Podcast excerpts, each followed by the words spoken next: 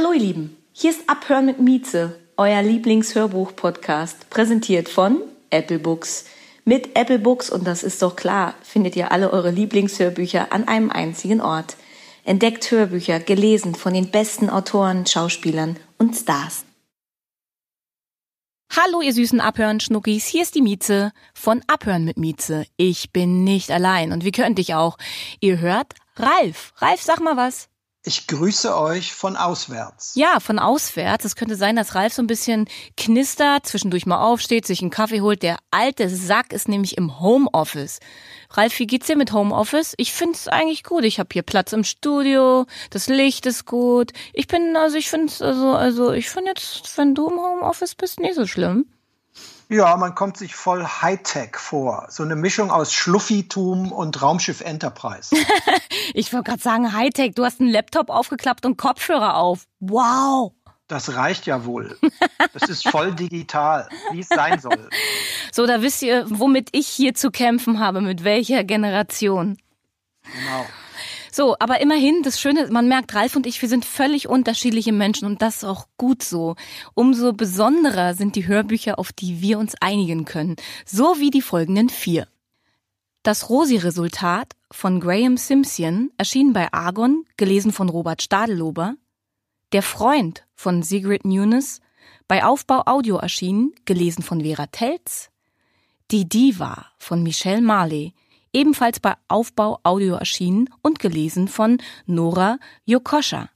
Zum Schluss haben wir natürlich noch den Apple-Tipp für euch. Diesmal ist es Rote Grütze mit Schuss von Krishan Koch, erschienen bei der Audioverlag, gelesen von Bjarne Mädel. So, wir wollen aber von vorne anfangen, Ralf, nämlich mit das Rosi-Resultat. Das ist ja eine Trilogie. Exakt. War dir das bewusst? Kanntest du die Vorgänger?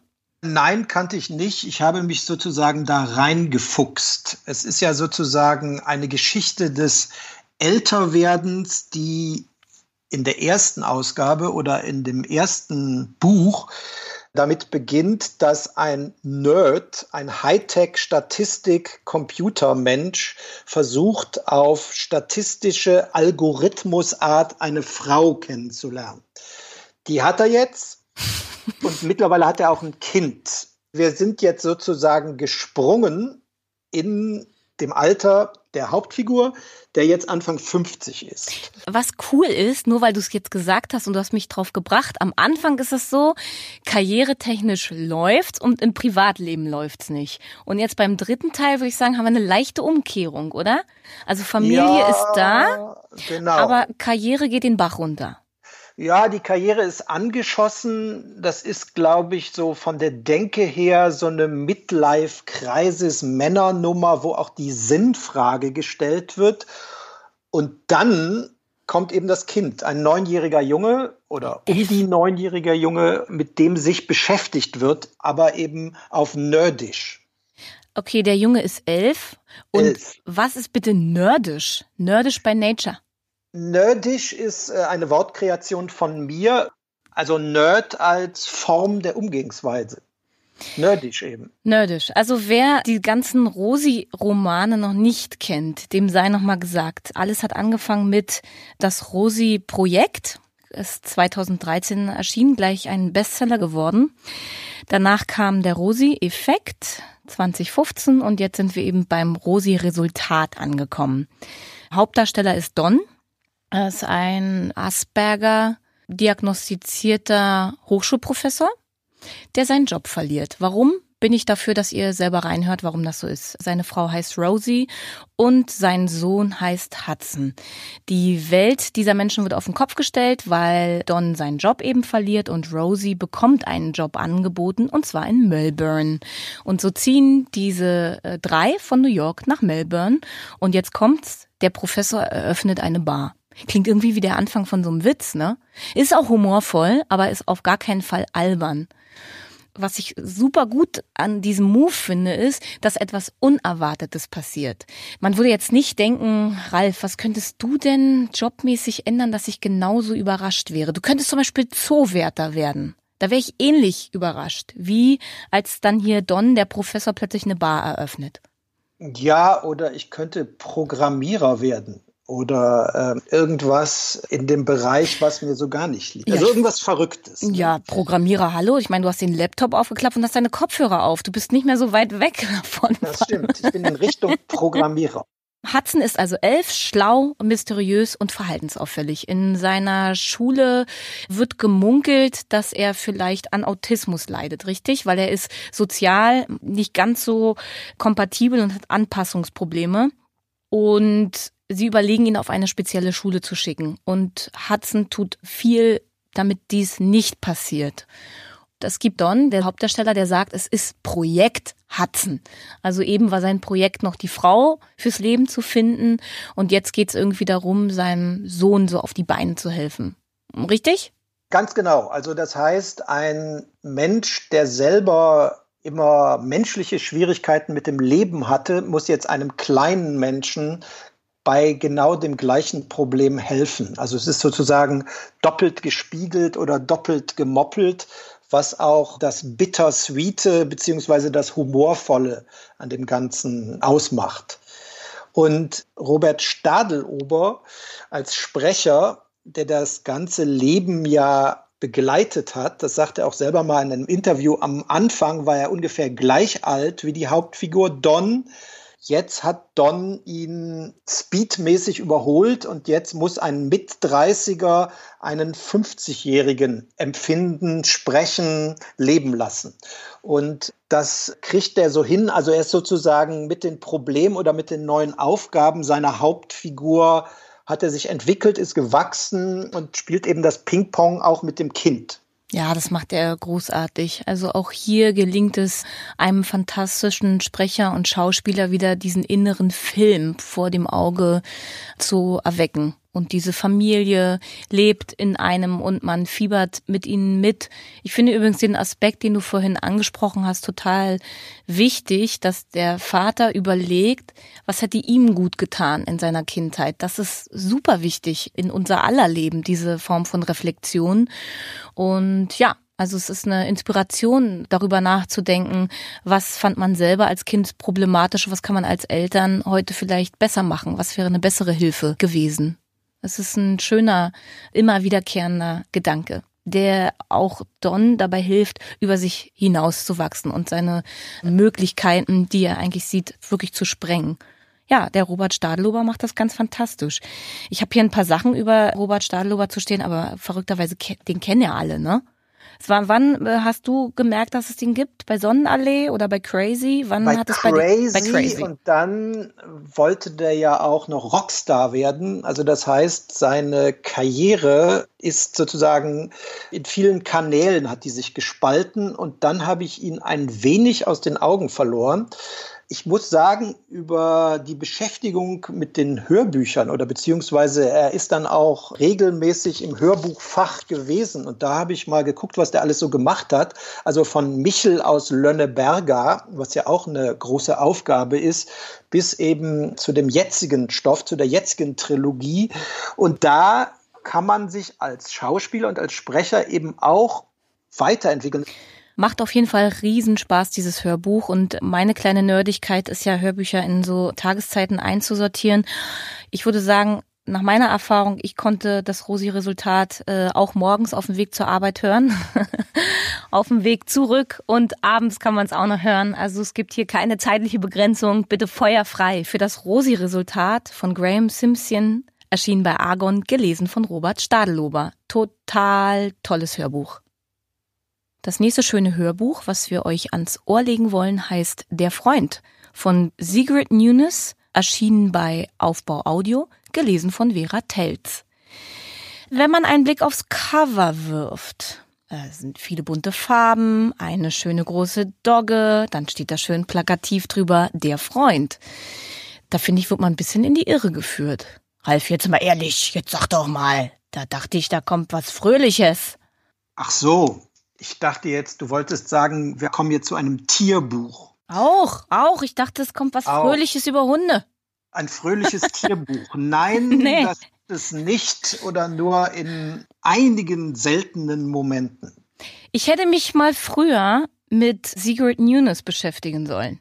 Dann hätte ich nämlich diese Erwartungshaltung, die ich da hatte, überhaupt nicht gehabt. Ich finde es ist ein ganz schlauer Schachzug. Also ich bin ja tatsächlich jemand, ich kaufe nach Cover, ne? Wenn ich das mhm. Cover gut finde, und das Cover finde ich total gut, und auch dieses Plakative der Freund fand ich total super. Ich also so angemacht, losgehört und dachte, ja, wann wird denn das hier lustig? Oder fröhlich oder so. Er wird's aber nicht. Ist aber auch nicht schlimm, muss ja nicht. Also es ist sehr gehaltvoll, sehr gedankenvoll, sehr melancholisch. Es wird rauf und runter zitiert, Freunde, was aber auch daran liegt, dass Sigrid Nunes selbst Literatur unterrichtet, Literatur studiert hat und sich auch in diesem Buch mit Literatur und Literaturstudium, Literaturszene beschäftigt. Alles fängt damit an, dass sich ein bester Freund umbringt und seine beste Freundin trauert. Damit fängt es eigentlich an. Und die beste Freundin spricht ihn immer an mit du. Du hast das und das doch gedacht und du hast immer so und so gesagt und du hast immer das und das gemacht. Das finde ich auch interessant, weil äh, zwischendurch ist sie dann ganz bei sich und ihren eigenen Erlebnissen und dann sagt sie wieder du. Dann bin ich immer so aufgeschreckt und dann habe ich gedacht, meint die jetzt mich? Ah nee, ah nee, die meint ihren Freund, ihren Freund, ihren Freund. Ich muss mich konzentrieren. Das ist interessant, weil ich finde, dass der Text so schwimmt, der fliegt, der schwimmt, der flirt. Ein Gedanke fließt in den nächsten Gedanken, Ralf, oder? Wie ging es dir beim Hören? Ja, also es ist ja eine Kombination ihres Alltags, Trauer, mhm. Verarbeitung mhm. und gleichzeitig, was du diese Du-Ansprache ist ja eine ja nicht gerade ein Brief, auch also eine Unterhaltung. Also mhm. sie spricht ja mit einem Toten. Das ja. klingt ja so ein bisschen duster. Es ist heller, aber es ist schon durchsetzt von einer melancholischen Weisheit. Es wird einerseits der New Yorker Literaturbetrieb, Stipendien, also sozusagen der Alltag der gebildeten Stände aufgearbeitet, aber auch gleichzeitig deren Menschlichkeit und Unmenschlichkeit. Und dann kommt eben auch noch irgendwann ein Hund ins Spiel. Witzigerweise beschreibt Sigrid Nunes das selbst so. Sie sagt, sie wollte schon immer über Tiere schreiben und dann sagt sie, und plötzlich war der Hund da. So wie du es gerade gesagt hast. Du sprichst ihr quasi aus dem Herzen. Siehst du mal. Ich finde es witzig, dass man sagen kann, ja, ich wollte schon immer über Tiere schreiben und aus der Sicht von Tieren. Und da war der dann da, der Hund. Und dann habe ich dann mit dem geschrieben. Und ich glaube, das wird nicht das letzte Tierbuch von Sigrid Nunes sein. Man muss dazu wissen, wie kommt denn unsere Hauptdarstellerin zu dem Hund? Ralf, willst du uns das erzählen? Äh, kurz. Also der Hund ist ein fetter, riesiger Hund, äh, viel zu groß für ihre kleine, höchstwahrscheinlich auch noch sehr teure New Yorker Wohnung. Und der Hund ist sozusagen, darf man sagen, Teil des Erbes, also der Freund, was ja eine Doppelbedeutung bekommt, weil der Hund ist auch der Freund des Verstorbenen. Also ein Wunsch des Freundes ist, dass sie diesen riesenfetten, etwas altersschwachen Hund übernimmt in einer kleinen Wohnung, was eigentlich verboten ist. Der Alltag kriegt äh, durch den Hund eine andere Bedeutung. Gleichzeitig ist in diesem Hund natürlich auch ihr guter Freund, also so wie als Spiegelbild. Das ist dann mehrmals gebrochen überwölbt davon, wie es ist, einen Riesenhund in einer New Yorker Wohnung zu haben. Das ist so eine Harlequin-Dogge, nur damit ihr es euch mal vorstellen könnt. Sie ist größer als ein Pony. Also das Ding ist riesig und ich finde es auch witzig, dass immer wieder auch mit dieser Bedrohlichkeit dieses Tiers gespielt wird, auf wirklich eine lustige also so tragikomische Art und Weise. Am Anfang empfindet sie den Hund übrigens nur als Belastung und weiß, dass der verboten ist, dass sie da aus ihrer mietgebundenen Wohnung rausfliegen kann. Und diese Übersetzung, die du schon sehr früh jetzt gerade gemacht hast, dass der Hund auch der Freund ist. Das kommt erst, finde ich, so später bei ihr durch. Ich habe das sofort gewusst. Ja, das merke ich auch. Du bist wirklich mit Secret Newness bist du so, bist du eins. Ja, mit Hunden. Und mit Hunden auch noch. Wow. äh, ich mag, wie Secret äh, Newness an sich die Figuren erzählt. Also sag doch mal Wife 123, also Ehefrau 123 gibt es. Keine Namen. Tatsächlich passt hier aber auch Figuren. Für mich sind es zum Teil mehr Figuren als Personen. Also diese Beziehung zwischen dem verstorbenen Freund und seiner besten Freundin, das finde ich lebt. Das tobt so in einem. Aber unsere Hauptfigur ist so im Kopf zu Hause. Und wie gesagt, was ich so krass fand, es wird so permanent zitiert. Sie ist auch permanent im Kopf anderer Schriftsteller unterwegs. Und was haben die eigentlich über Selbstmord geschrieben? Was sind Gründe für Selbstmord? Es geht immer wieder auch um Misshandlung, Entführung, es geht um Sexualität, es geht um Schreibblockaden. Es geht um äh, ziemlich viel um Abgründe. Also ich finde schon, dass es ein sehr düsteres Buch ist, weshalb ich persönlich aus Tageszeiten Hörbuch Nerd-Sicht ich die, dieses Tagebuch nicht für die Morgenstunden empfehlen würde. Es sei denn, es ist drei, vier oder fünf Uhr morgens. So im Morgengrauen kann man das schon gut hören. Aber an sich als Start in den Tag finde ich es fragwürdig. Sehr zu empfehlen dann doch wieder Richtung Feierabend und abends. Und gerne auch in Gesellschaft hören äh, kurz mal Pause drücken, drüber quatschen, weil da gibt's viel zu besprechen, finde ich. Ja, diese von dir beschriebene eher Nachtstundenstimmung muss eben auch von der Sprecherin in diesem lakonischen, professionellen Ton rübergebracht werden. Also es ist nicht weinerlich, es ist schon so New York und das kriegt die Vera Telz, die als Synchronsprecherin viel gearbeitet hat, sehr gut hin. Also sie muss sich selbst als Sprecherfigur eher so zurücknehmen und diese Lakonie der Hauptfigur in all ihren Schattierungen, das muss die irgendwie so hinkriegen. Also das heißt, äh, die Stimme wird eben diese nachtschattige, traurige, aber auch eben ähm, so New Yorkerische Figur es ist auch manchmal so informativ, ne? Also dann geht's gar nicht mehr darum, dass du eine Emotion dazu hast, sondern dann wird eben Kleists Lebensgeschichte erzählt und wer bist du da? Da bist du neutral und erzählst das eben, ne? Die Vera Telz ist übrigens eine fantastische Frau, 1971 geboren, klassische Theaterausbildung, hat auch in verschiedenen Bands gesungen und ich habe sie in ein paar Interviews erlebt. Die hat eine herrliche Lache, total fröhlicher, so eine dreckige, bisschen so eine dreckige Lache, ja?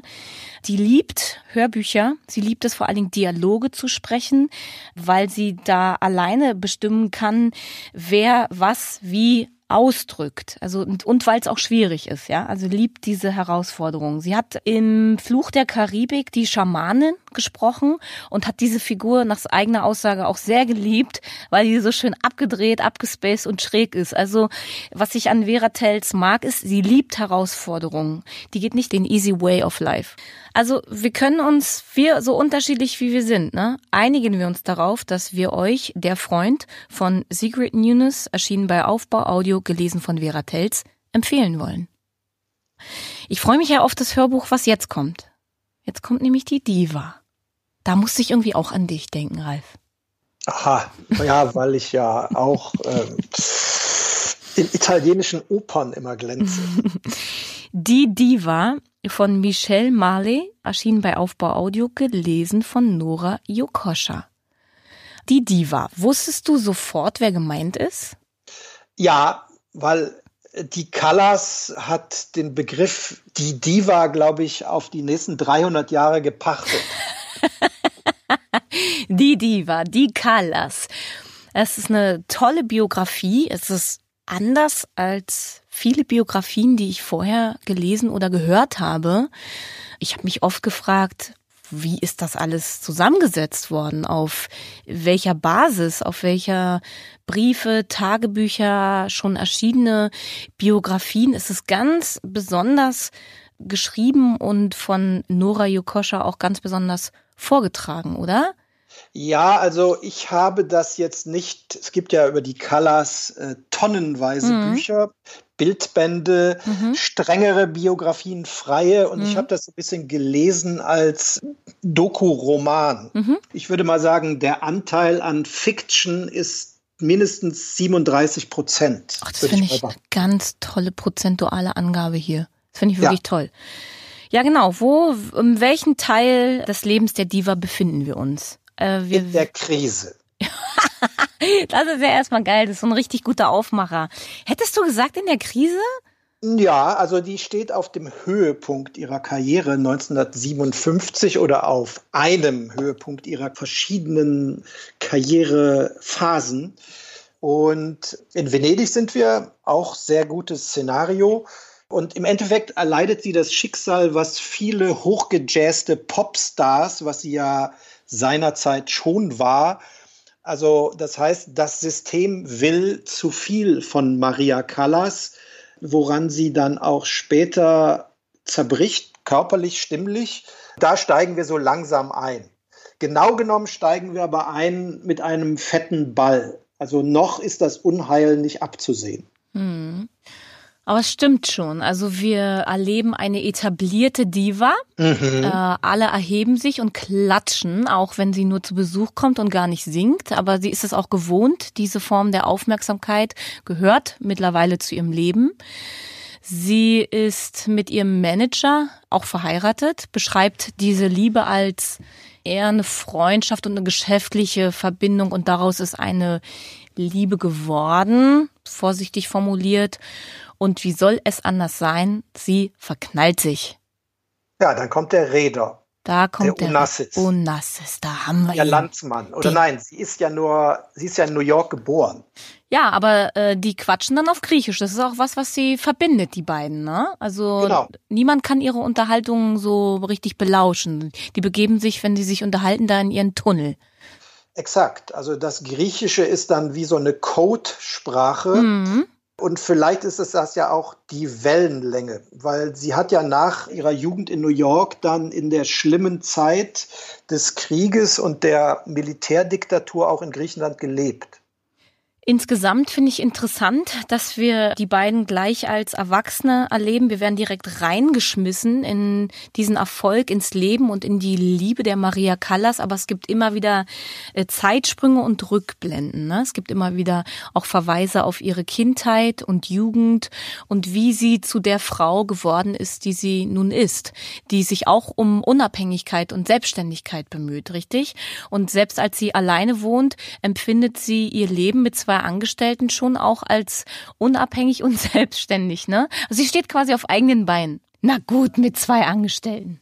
Naja, also ich glaube, mit zwei Angestellten kommt man dann auch nur im Detail hin. Also dieser große Opernbetrieb hat ja dann eher 25 Höflinge, die für alles Mögliche zuständig sind. Das ist natürlich eine Erleichterung, aber wenn das dann irgendwann mal umkippt, ist dieser ganze Apparat auch eine Last. Also das heißt, man erfährt auch durch diese Romanform die Schlüssel, wie heißt das, äh, Schlüssellochperspektive. Also die Autorin und somit auch die Sprecherin weiß was, was sie eigentlich gar nicht wissen konnte. Also das ist die Imagination. Wie könnte es denn gewesen sein? Mhm. Das wiederum ist aber nicht überzeichnet und ich glaube, ich behaupte mal, das ist recht eng an der Wahrheit, weil es ist ja viel kolportiert worden, äh, weil Maria Callas war ja auch ein Opfer des damaligen Boulevard. Mhm. Da haben die Paparazzi schon auf dem Rollfeld auf sie gewartet, ne? Nicht nur dort. Ja, das wird auch, ja, das war schon, das wurde auch mehrmals äh, deutlich. Äh, was trotzdem finde ich schön herausskizziert ist, ist, dass der Ruhm, der Erfolg, die Diva, der ganze Applaus nix nützt, wenn dein Herz blutet. Also diese Idee von ihr, diese unglückliche Liebe, dieses Kämpfen um die Liebe, das finde ich ähm, ja, das bleibt einfach berührend. Es ist egal, wie mächtig jemand ist. Mit gebrochenem Herzen, da fühlt man sich irgendwie verbunden, ja. Das finde ich, es gelingt sehr, sehr gut. Das hat sicherlich auch damit zu tun, dass wir es bei der Autorin Michelle Marley mit einem Vollprofi zu tun haben. Wusstest du, dass Michelle Marley ein Pseudonym ist? Das habe ich mir sozusagen heran recherchiert. Erzähl mal, wen haben wir denn da? Ist nämlich eine deutsche Autorin. Genau, mhm. die heißt Michaela, aber fancyhafterweise mit C geschrieben, also nicht Michaela, sondern Michaela Jari. Ihr Vater war der berühmte Filmkomponist Michael Jari. Sie hat lange zwischen Yellow und Society, also sie kommt aus dem Journalismus, also sie versteht ihr Geschäft und ist dann sozusagen vom Journalismus in die Halbfiktion und Fiktion gewechselt. Das heißt, sie schreibt auch äh, historische Romane und das Buch über Maria Callas ist wiederum in einer Reihe erschienen, wo es genau über diesen Gegensatz gibt. Also sehr erfolgreiche Frauen, die kommerziell erfolgreich waren, aber gleichzeitig auch seelisch teilweise angeschossen, wie Coco Chanel oder Edith Piaf. Romy Schneider und Sarah Leander möchte ich gerne noch mit aufführen, dass man merkt, okay, diese Frau weiß, was sie tut. Das ist einfach ihre Spezialität. Ich fand das Besondere an diesem Hörbuch auch die Stimme. Also natürlich hat man, wenn man an Maria Callas denkt, schon auch immer was, eine besondere Stimme im Ohr, oder? Wie ging's dir? Hat äh, Nora Jokoscha da den Ton getroffen oder für dich neu besetzt? Wie war das? Es gab, vielleicht gab es ein Jubiläum neulich eine lange internationale aufwendige Doku, wo es sehr viele Original-Tondokumente gab, auch von Maria Callas. Und das Interessante ist ja, dadurch, dass sie eben New Yorkerisch ist, also auch diese Toughness hat. Also einerseits ist sie die spröde Operndiva, die hat den griechischen Hintergrund und ist aber auch sehr strukturiert. New York, ich muss mich durchbeißen und so. Und diese gewisse Härte und auch einen gewissen Zynismus zum eigenen Geschäft, das bringt die Sprecherin ganz gut rüber. Also Maria Callas ist zwar verletzlich, aber keine dünnwandige Porzellanvase. Erst später, wo sie dann auch gesundheitlich angeschlagen ist. Und diesen Spagat oder diese Kunst beherrscht die Sprecherin. Ich fand tatsächlich ja, dass die Stimme auffällig anders ist als Stimmen, die man sonst im Hörbuchbereich kennt. Also es war sehr die Diva hörst du an der Stimme. Also es war so ein bisschen. Und dann hat Maria das und das und die Reporter warten schon auf dem Rollfeld. Aber ich kann es schaffen. Ich wusste, dass es so kommt. Also so ein bisschen dieses, ich fand es schon krass ausgemalt, fast bisschen überzeichnet. Und ich habe auch mich am Anfang gefragt, ah nee, warte mal, also ist es, also gewöhne ich mich daran? Finde ich das too much? Oder aber weißt du, was dann passiert ist? ich habe mich nicht nur dran gewöhnt, ich habe mich da richtig bisschen drin verliebt, eben weil es so ganz eine ganz ganz besondere Stimmfarbe ist. Wollte ich, es war so, ich wollte mal wissen, ja, wie betont sie jetzt den nächsten Absatz oder wie wird sie das jetzt wohl ausmalen? Und dann passiert das, was am besten irgendwann passiert, du vergisst die Stimme. Und die Stimme ist Maria Callas. Ich fand aber wirklich eine besondere, besondere Besetzung und habe mich ein bisschen gefragt, wie da wohl das Casting gelaufen ist für die Stimmen. Das fand ich irgendwie spannend, auffällig. Vielleicht sollte das keine berühmte Schauspielerin machen, sondern also das sollte nichts überwölben. Also ähm, vielleicht mhm. war die Idee, dass man eine Stimme, die, wo man jetzt nicht sagt, der liest das, also dass man diesen, nicht dauernd diesen Vergleich macht. Also man hat sozusagen Maria Callas den Vorrang gelassen. Mhm. Also Interpretation ist quasi dort der Star. Aber wie war das? Ist dir die Stimme nicht besonders aufgefallen? Die ist doch wirklich besonders. Ist doch wirklich ganz anders als all die anderen Hörbücher, die wir zum Beispiel äh, in der letzten Folge oder in dieser Folge besprochen haben. Ja, aber es ist ja so quasi ein Biopic. Also vielleicht liegt es wirklich daran, dass ich noch sozusagen im Nachhall dieser Doku war. Also das heißt, ich war im Callas Sujet drin und von daher ist mir das so gegangen. Ich habe das, was du gehört hast, zum Beispiel gar nicht wahrgenommen. Ist ja witzig. Sondern diese Welt der Doku, dieses Blitzlicht, die Yachten und den ganzen Opernkäse da, dazwischen geschnitten mit Original-Colors-Zitaten, was einerseits eben tough, aber auch so überkandidelt war. Ich glaube, die hat die auch gesehen. Die Sprecherin hat diese Dokumentation gesehen. Also äh, was, was ich, glaube ich, noch nie gefragt habe bei Abhören, ja, aber hier habe ich mir diese Frage gestellt. Findest du, es ist irgendwie ein Frauenhörbuch? Frauenhörbuch, Männerhörbuch? Hast du dir darüber Gedanken gemacht, nee, wer das hört? Alle. Nein, also sagen wir mal so, die Callas ist ja die Callas. Das hat auch nicht so viel mit Opern zu tun. Darum ist sie eben auch die Diva. Also das ist so eine outstanding, bisschen altmodische Geschichte, die nicht mehr so viel zu tun hat mit späteren Popmusikstars, sondern es war so eine alte Welt. Also es war wirklich eine, das können alle hören. Ja, Finde ich gut. Für Menschenfreunde oder für äh, Kultur. Das ist, ist auf keinen Fall ein Frauenhörbuch. Also es freut mich sehr, das zu hören. Ich würde ähm, nochmal von meiner nerdigen Sicht in Bezug auf Tageszeiten und Hörbücher sagen, mit diesem Buch kann man aufstehen. Also wenn man so noch in den Tag irgendwie so startet und man ist im Bad und muss erstmal ankommen, irgendwie im Tag, Haare kämmen, Lidstrich ziehen, würde ich sagen, kann man dieses Hörbuch ganz, ganz fantastisch äh, hören. Also mit diesem Hörbuch könnt ihr super in den Tag starten. Hört doch am besten selber mal rein. In die Diva von Michelle Marley erschien bei Aufbau Audio, gelesen von Nora Jukoscha. So, ihr Lieben, wir kommen jetzt zum Apple-Tipp. Und zwar ist es diesmal Rote Grütze mit Schuss von Krishan Koch, erschienen bei der Audioverlag, gelesen von Bjarne Mädel. Buch und Hörbuch gibt's schon länger, also bitte wundert euch nicht. Es ist nur jetzt erst im Rooster quasi von Apple Books aufgetaucht und deshalb freue ich mich sehr, dass wir euch diese ganze Serie hiermit ans Herz legen können. Rote Grütze mit Schuss ist nämlich quasi der erste Band einer langen Serie von Krishan Koch und da kann ich nur sagen, ein Glück. Denn eine gute Serie schaut man gerne und hört man gerne. Mhm. Hört, hört. Ich frage mich, wie stößt du auf sowas? Ich bin so ein, ähm, also irgendwas muss mich interessieren. Autor, Cover, Titel, Sprecher. Sprecherin. Irgendwie sowas. Irgendwas daran. Irgendwie muss ich hängen bleiben. Und ich bin mir hier sicher, dass ich so beim Durchscrollen bei Bjarne Mädel hängen geblieben bin. Ich liebe Bjarne Mädel. Und nicht erst seit Stromberg oder Mord mit Aussicht oder Tatortreiniger. Ist einfach ein toller Schauspieler, ein ganz markanter Kerl. Und ich wollte hören, hä, Hörbuch? Wie spricht er das?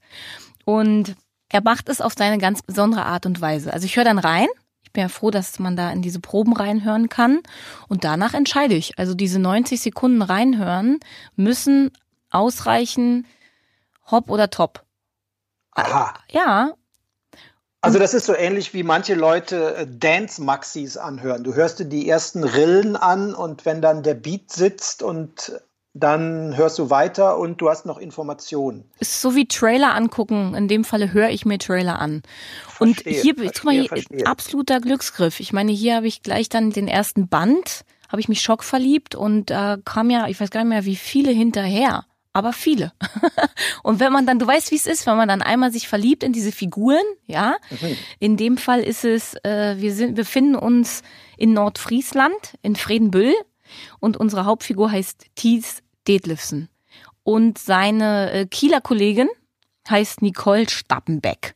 Das ist quasi so die Stadtbraut. Und er ist der Typ vom Land. Und da prallen Welten aufeinander und ich weiß nicht, diese ganzen der Imbiss, die Friseurin, der Biobauer. Ich stehe einfach auf die. Ich finde die alle gut und ich freue mich dann immer darauf, wenn ich im nächsten Band mir anhören kann, was sie wieder alles für Unsinn treiben. Thies Detlefsen hat ja auch noch Zwillinge, wobei ich ja ehrlich gesagt mit dem Namen immer durcheinander komme, so im Nordischen. Die heißen irgendwie so Titje, Titchen und warte mal, warte mal, Tatje, Tutje. Also du siehst, ich habe, ich weiß nicht, wie viele Hörbücher ich von dem gehört habe, aber mit den Zwillingen komme ich immer noch durcheinander. Und das ist Absicht von Krishan Koch, das schwöre ich dir. Siehst du da Parallelen zu der von dir auch sehr geschätzten Eberhofer-Saga? Also wir haben uns ja auch mal mit dem bayerischen Pendant beschäftigt vor einiger Zeit und das kommt mir jetzt so ein bisschen wie der HSV, die norddeutsche Variante von Det Janssen vor. Also auch so skurrile Figuren. Bjarne Mädel ähm, ist ja so explizit norddeutsch. Also er kann ja wirklich so äh, eine Küstenfigur äh, spielt er oder spricht er da. Der Küstenkrimi, ne? Ist es der Küstenkrimi oder der Nordfriesland-Krimi? Gibt's beides. Was würdest du hier sagen? Gibt's beides, ne? Es gibt ja, ja alles, der Sylt-Krimi, ja. etc. Nee, aber äh, ja, ich muss zugeben, du könntest da auf was gestoßen sein. Es könnte sein, dass das das irgendwie ist. Aber weißt du was? Es lebt doch von den Figuren. Sind die Dialoge gut? Sind die Figuren da? Es bringt mich zum Lachen. Es bringt mich zum Nachdenken. Das ist irgendwie gut und unterhaltsam erzählt. Und ich brauche nicht unbedingt quasi den Bildschirm dazu. Mir reicht so dieser innere Film und der gefällt mir oft sogar noch besser als das, was dann passiert, wenn ähm, Hörbücher oder Bücher verfilmt werden. Da bin ich oft verärgert. Aha. Bin ich oft verärgert und sage, nee, so sieht der doch gar nicht aus. Aber liebst du dann die einzelnen Szenen oder also die Plots sind ja oft so wie im Volkstheater ein klein wenig. Ich finde schön die Miniaturen. Also das hat sowas wie eine Mischung aus aus Jever-Reklame und äh, die Weisheiten von Captain Blaubeer. Also da sind dann oft so Mini-Eigenheiten äh, im norddeutschen Idiom und wie die Leute halt so sind. Hm, stimmt. Was soll ich sagen, Ralf? Du hast recht. Das sage ich ja wirklich ungern. Mhm. Aber hast du schön gesagt, Miniaturen. So die einzelnen Geschichten, die einzelnen kleinen Menschen, wie jeder so tickt. Also dieses kleine Friedenbühl und dieses große Universum, was dahinter steckt, ist mir wirklich sehr, sehr ans Herz gewachsen. Über Krishan Koch findet man jetzt erstaunlicherweise ja nicht so viel. 1953 in Hamburg geboren, also auch Nordlicht. Und was soll ich sagen? Schreibt Bücher, Krimis mit regionalem Bezug, eben seine Küstenkrimis und schreibt auch Filmkritiken für den NDR. Außerdem schreibt er noch äh, Kabarett für den Hamburger Spottverein. Ist ja auch mal gut, ja. dass wir den hier präsentieren. Ein witziger. Witziger Spottverein. Nee, du meinst den Krisch, der Christian Koch. Witz liegt ihm im Blut, ne? Ein bisschen, ja. Ich glaube, das ist eben auch handwerklich sind die Sachen alle sehr gut gemacht. Die Kunst ist wirklich dieses, ähm, äh, also Tanzen auf kleinem Parkett, also eben die stimmige kleine Betrachtung, der kleine Witz. Also das ist jetzt, weiß Gott, keine Hochliteratur, sondern eben gute Unterhaltung. Ja, und das ist sowas von erlaubt. Also gerade wenn es dann Lust auf mehr macht und aufs Hörbuch und vielleicht dann andere Hörbücher was hat Bjarne Mädel noch gelesen oder so. Ich finde ja wirklich beim Hörbuch kommt man immer von einem zum nächsten und wer hängt da wie mit wem zusammen. Ich fand übrigens total interessant, wie Bjarne Mädel liest.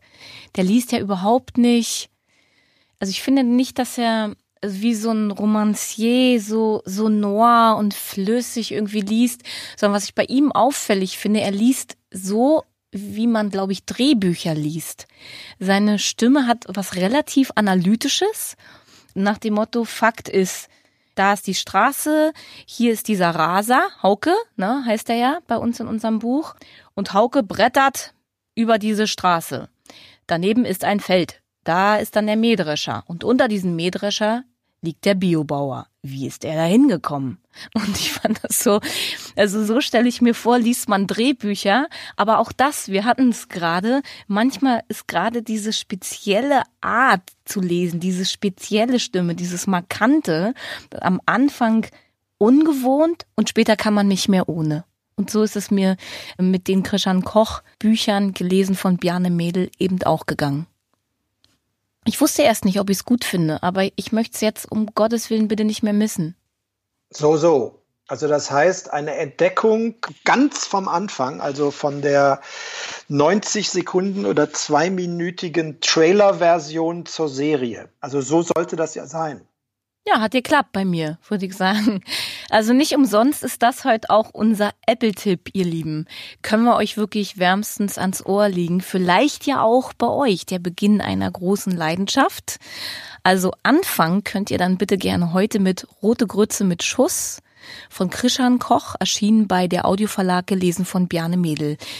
Übrigens, falls ihr euch irgendwie wundert, dass wir hier keine große, riesengroße Inhaltsangabe dazu machen, muss man nicht. Also man muss nur das Nordische lieben, diese Art, wie die Menschen in Norddeutschland miteinander umgehen, diese spezielle Schnauze und eben dieses Zusammentreffen von Landleben und Städtern, dieser Kulturclash und dass es da auch noch dann im Dorf spezielle Konstellationen gibt und dann auch noch ein Mord, der aufzuklären ist. Äh, Leute, das gehört einfach dazu. Das Ding ist ja schließlich ein Krimi. Aber mehr muss man dazu ansonsten gar nicht sagen. So, ihr lieben Abhörerinnen und Abhörer, dit soll's für heute gewesen sein. Hat mir äh, wieder sehr, sehr viel Spaß gemacht mit euch und auch mit Ralf. Ralf, bist du noch da? Ja, ich sehe dich auf einem ganz kleinen Feld auf meinem Superrechner. Genau, das ist nämlich der Ralf, live zugeschaltet aus seinem Homeoffice. Mit ihm zusammen haben wir uns heute durch folgende vier Hörbücher gearbeitet. Das Rosi-Resultat von Graham Simpson, erschien bei Argon, gelesen von Robert Stadellober. Der Freund von Sigrid Nunes erschien bei Aufbau Audio, gelesen von Vera Telz. Die Diva von Michelle Marley, erschienen bei Aufbau Audio, gelesen von Nora Jukoscha. Und zum Schluss gab's wieder den Apple-Tipp auf die Ohren. Das war diesmal Rote Grütze mit Schuss von Krishan Koch, erschienen bei der Audioverlag, gelesen von Bjarne Mädel. Wenn ihr Lust bekommen habt, in diese oder andere Hörbücher reinzuhören, dann tut dies bitte jederzeit. Bei Apple Books könnt ihr sie finden unter apple.com slash abhören. Wir haben euch immer noch lieb und freuen uns schon aufs nächste Mal. Ich zumindest. Ralf, wie ist bei dir? Ich auch, ja, natürlich. Selbstverständlich. Der Hexer. cool. Hallo ihr Lieben, das war's heute schon wieder mit Abhören mit Mieze, eurem Lieblingshörbuch-Podcast. Präsentiert von, na, wisst ihr es noch? Genau, Apple Books. Und wenn euch die Hörbücher der heutigen Episode genauso gut gefallen haben wie uns, dann könnt ihr sie natürlich jederzeit bei Apple Books finden. Und zwar unter apple.com slash abhören.